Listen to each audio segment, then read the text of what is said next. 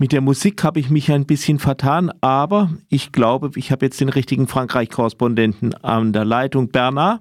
Hallo, also ob der richtige gewinnt, weiß ich nicht, das hoffe ich. Ich hoffe es. Bin ich an der Leitung. Gut, ja. Es geht um die, natürlich um die Präsidentschafts-, Präsidentinnenpräsidentenwahl ähm, im April oder schon? Am siebten und vierundzwanzigsten April. Nun hat sich Herr Macron, der wieder kandidieren will, jetzt ist was genau, dem... Wieder kandidiert? Wieder ja. kandidiert? Er hat sich ja in der letzten Zeit mit der Ukraine und Russland sehr ins diplomatische Geschäft gelehnt. Mhm. Leider völlig erfolglos.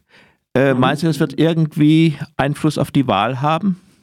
Ja, aber nicht die Erfolglosigkeit bei seinen Vermittlungsbemühungen, die natürlich nicht nur an ihm liegt, sondern auch an denen, zwischen denen er vermitteln muss, beziehungsweise vor allem an der russischen Armada und den Entscheidungsträgern dahinter. Natürlich wird der Krieg und die internationale Krise Einfluss auf den Wahlausgang und den Wahlverlauf haben.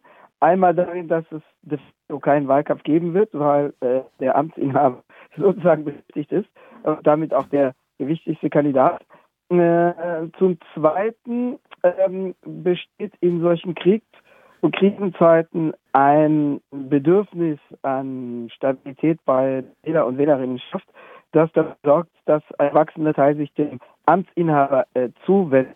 Äh, das hat auch damit zu tun, dass man den Amtsinhaber agieren sieht, wie immer, äh, wie auch immer zu bewerten, während ähm, die anderen Kandidaten und Kandidatinnen de facto beobachten können, aufgrund der Kriegssituation, nicht in der Exekutive sitzend. Also Macron stand, Emmanuel Macron als Amtsinhaber stand vor vierzehn Tagen bei fünfundzwanzig Prozent der Stimmabsenden, jetzt bei über dreiunddreißig Prozent. Äh, in der aktuellen Ausgabe der Channel Watch steht von mir noch bei dreißig Komma fünf, das war am Montag inzwischen, aber bei dreiunddreißig Komma fünf.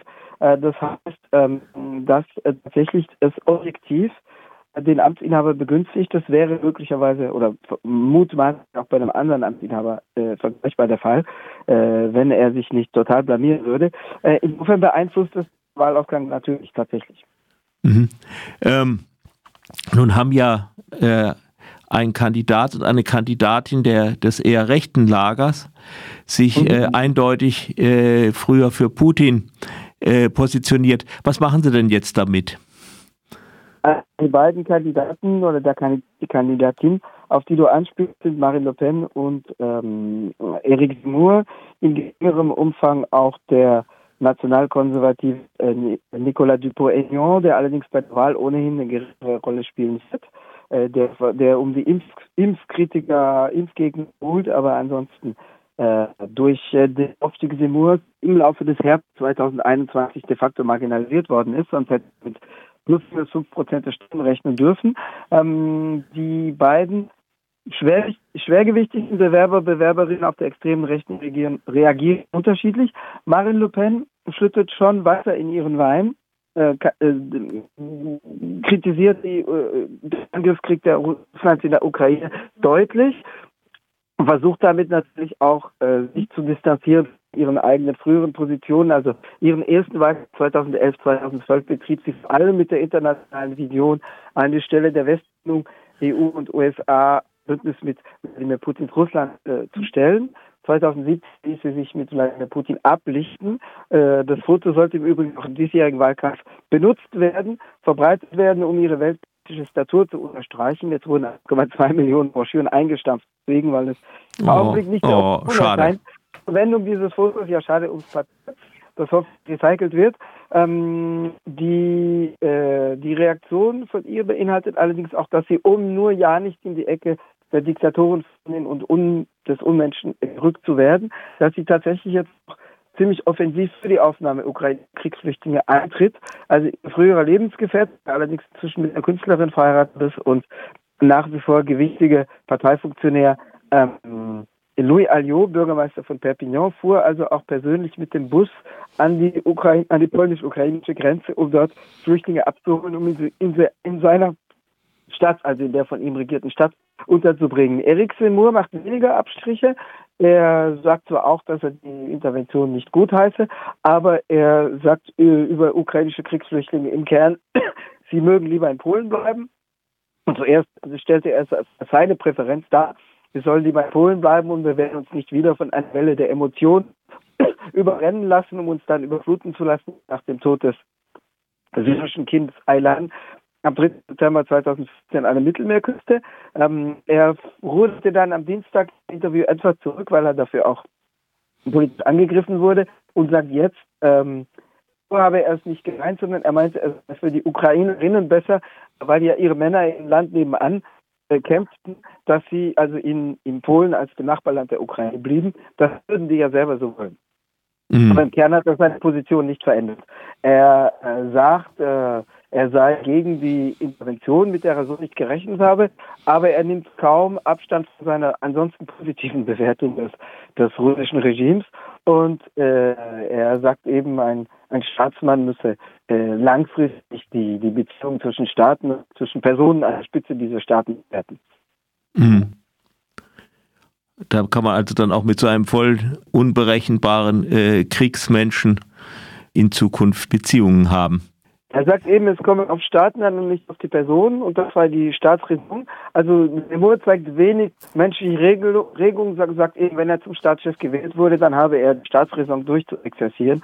Und das führte schon in diesem Wahlkampf aus. Auch Zemmour sagt sich an ansonsten ziemlich kalt. Also wenn er nicht gerade mit seiner geliebten Sarah Krafo, die auch seine Beraterin ist, im Regenbogenmagazin abgelichtet wird, zeigt sich eher von einer kühlen Seite. Ähm, er, äh, es wurde eine Sendung mit ihm aufgezogen in Aubervilliers, einer Vorstadt Paris. Er selber hatte sich dafür entschieden, das war Mitte Februar, er selber hatte sich dafür entschieden, dass die Sendung im Département Saint-Saint-Denis, also in der Pariser Vorstadt, äh, aufgezeichnet werden solle. Ähm, aber ähm, er Er äh, bestritt dann die Sendung überwiegend mit Angriffen aufs Publikum. Er sagte etwa äh, einer Frau äh, direkt ins Gesicht, dass ihr Vorname illegal sei, weil äh, es ein christlicher Kalendername sei. Die hieß Sina, Vornamen. Ähm, die, äh, die, die Profilierung Zemmours ist also, zumindest in diesen Kriegszeiten, wo die Leute eher enttäuscht sind über das, was sie auf den Fernsehbildschirmen sehen, also möglicherweise nicht zu seinem Vorteil. Aber er ist, äh, Zemmour ist ohnehin ins Hintertreffen geraten gegenüber Le Pen, aber inzwischen auch gegenüber anderen Kandidaturen. Hm. Äh, willst du vielleicht noch zu einer anderen Kandidaten oder Kandidaten ein Wörtchen sagen, zum Beispiel zu Anne Hidalgo? Das lohnt sich kaum noch. Anne Hidalgo ist bei, also die Pariser Oberbürgermeisterin, Bürgermeisterin. regierende Bürgermeisterin von der Sozialdemokratie, äh, krebst bei anderthalb bis zwei Prozent herum. Also auf der Linken, der Bewerber, der sich klar vom Feld der übrigen Kandidat, Kandidatin abgesetzt hat, ist Jean-Luc Mélenchon, der, wenn man es auf einen äh, etwas, äh, etwas vereinfachten Punkt bringen will, der Linkspopulist, also Linkssozialdemokrat und Links Nationalist, der auch viel vom Volk spricht, äh, ist inzwischen bei zwölf, dreizehn Prozent, nachdem er äh, vor einem Monat noch bei acht, neun Prozent landete, hat sich also abgesetzt, fällt der übrigen Bewerberin auf der Linken, macht auch keinen schlechten Wahlkampf, muss allerdings ebenfalls mit Vorwürfen äh, seiner Position zu Russland unter anderem sich herumstreiten. Es hat damit zu tun, dass er, sagen wir mal, ein sehr mh, holzschnittartiges Weltbild oft hat, in dem die Feinde der U S A geopolitische Freunde sein können. Er hat etwa bei der Impffrage dafür ein, dass man doch lieber russische, kubanische und chinesische Stoffe kaufen möge, äh, was eher geopolitische Gründe hatte. Also er sagt traditionell im Vergleich zu den U S A, der Feind meines Feindes ist mein Freund, wobei Mélenchon stark auf ein Bündnis mit den lateinamerikanischen Linksregierungen äh, schielt, abzielt. Ist kein Putin-Freund, aber er sieht eher die Beziehung zu Russland in, in, in diesem fällt, dass er, das könnte das Verhältnis zu den U S A ausgleichen, ein Gegengewicht bilden, kompensieren. Er kritisiert jetzt also den Krieg, er ist allerdings gegen Waffenlieferungen an die Ukraine. Während das, es gibt ja durchaus eine linke Debatte, weil es andere gibt, die sagen, müssen sich verteidigen dürfen gegenüber einer Aggression. Gut, das, das lässt sich diskutieren. Es gibt tatsächlich beide Positionen, die Debatte um beide Positionen durch alle Strömungen der Linken. Aber er sagt ansonsten eigentlich nur als Rezept, er sei jetzt zur Konferenz über Grenzen in Europa. Das dürfte wahrscheinlich weder die russische noch die ukrainische Regierung beeindrucken. Das ist das Problem. Er versucht ein bisschen in das Kurs von Jean Jaurès, der ja wegen seiner Kriegsgegnerposition ermordet wurde, kurz vor Ausbruch des Ersten Kriegs mhm. zu schlüpfen, was aber wahrscheinlich historisch zu groß für ihn sein dürfte. Ähm, er ansonsten, also bei dieser Frage gerät er schon ein bisschen in Schlittern oder unter Druck, was ihm bislang nicht schadete. Aber ansonsten betreibt er sich aus einem guten Wahlkampf, zu unter zu Umweltthemen und zum Atomausstieg, was den französischen K P, dem Hauptkonkurrenten auf dem auf dem eigenen Feld, äh, historisch fremd ist. Also die K P tritt eher der K P-Kandidat François Roussel, Francis Roussel, der äh, ansonsten auch nicht nur Blödsinn erzählt, aber bei das Thema Atomkraft fällt ihm eigentlich nur ein, dass sie auszubauen sei bis im Jahr zwanzig fünfzig. Fabien Roussel. Fabien mhm. Roussel. Und Mélenchon tritt allerdings tatsächlich für Umweltthemen ein und für einen Ausstieg aus der Atomenergie, was tatsächlich auf diesem Feld der Linken neu ist. Sein Wahlkampf ist nicht nur dumm und er setzt sich tatsächlich auch ab. Also Anne Hidalgo wird inzwischen unter ferner Liefen äh, gehandelt. Äh, auch der vor ihr platzierte Grüne Yannick Jadot Äh, rudert er gegen den Strom im Moment, obwohl er stark äh, auch mit Putin-kritischen Positionen mit, mit einer Teilnahme an den Ukraine-Demonstrationen sich profiliert.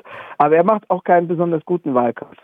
Jetzt ganz kurz, was wäre deine Prognose? Äh, es gibt ja eine, wahrscheinlich eine Stichwahl. Äh, wer gegen wen? Wahrscheinlich Macron gegen Le Pen. Inzwischen wird manchen Beobachtern, Beobachtern zumindest diese Woche die Option gehalten, dass möglicherweise eine Überraschung sein könnte, dass es Macron-Mélenchon würde, äh, was womit niemand gerechnet hatte, weil die Linksparteien doch lange sehr starke Hintertreffen waren in diesem Wahlkampf. Die politische Linke insgesamt ist auch noch nach wie vor schwach aufgestellt. Insgesamt alle Strömungen von trotzkistisch bis rechtssozialdemokratisch zusammengezählt. Allem ist nach wie vor nur zwanzig Prozent, hat sich das Feld so sortiert, dass Mélenchon Äh, sagen wir mal, stark innerhalb dieses Felds vorne liegt. Ähm, die Schwelle für den Einzug in die Stichwahl ist eben stark gesunken auf möglicherweise unter fünfzehn Prozent. Mehrere Kandidaten, Kandidatinnen rund um die fünfzehn Prozent liegen.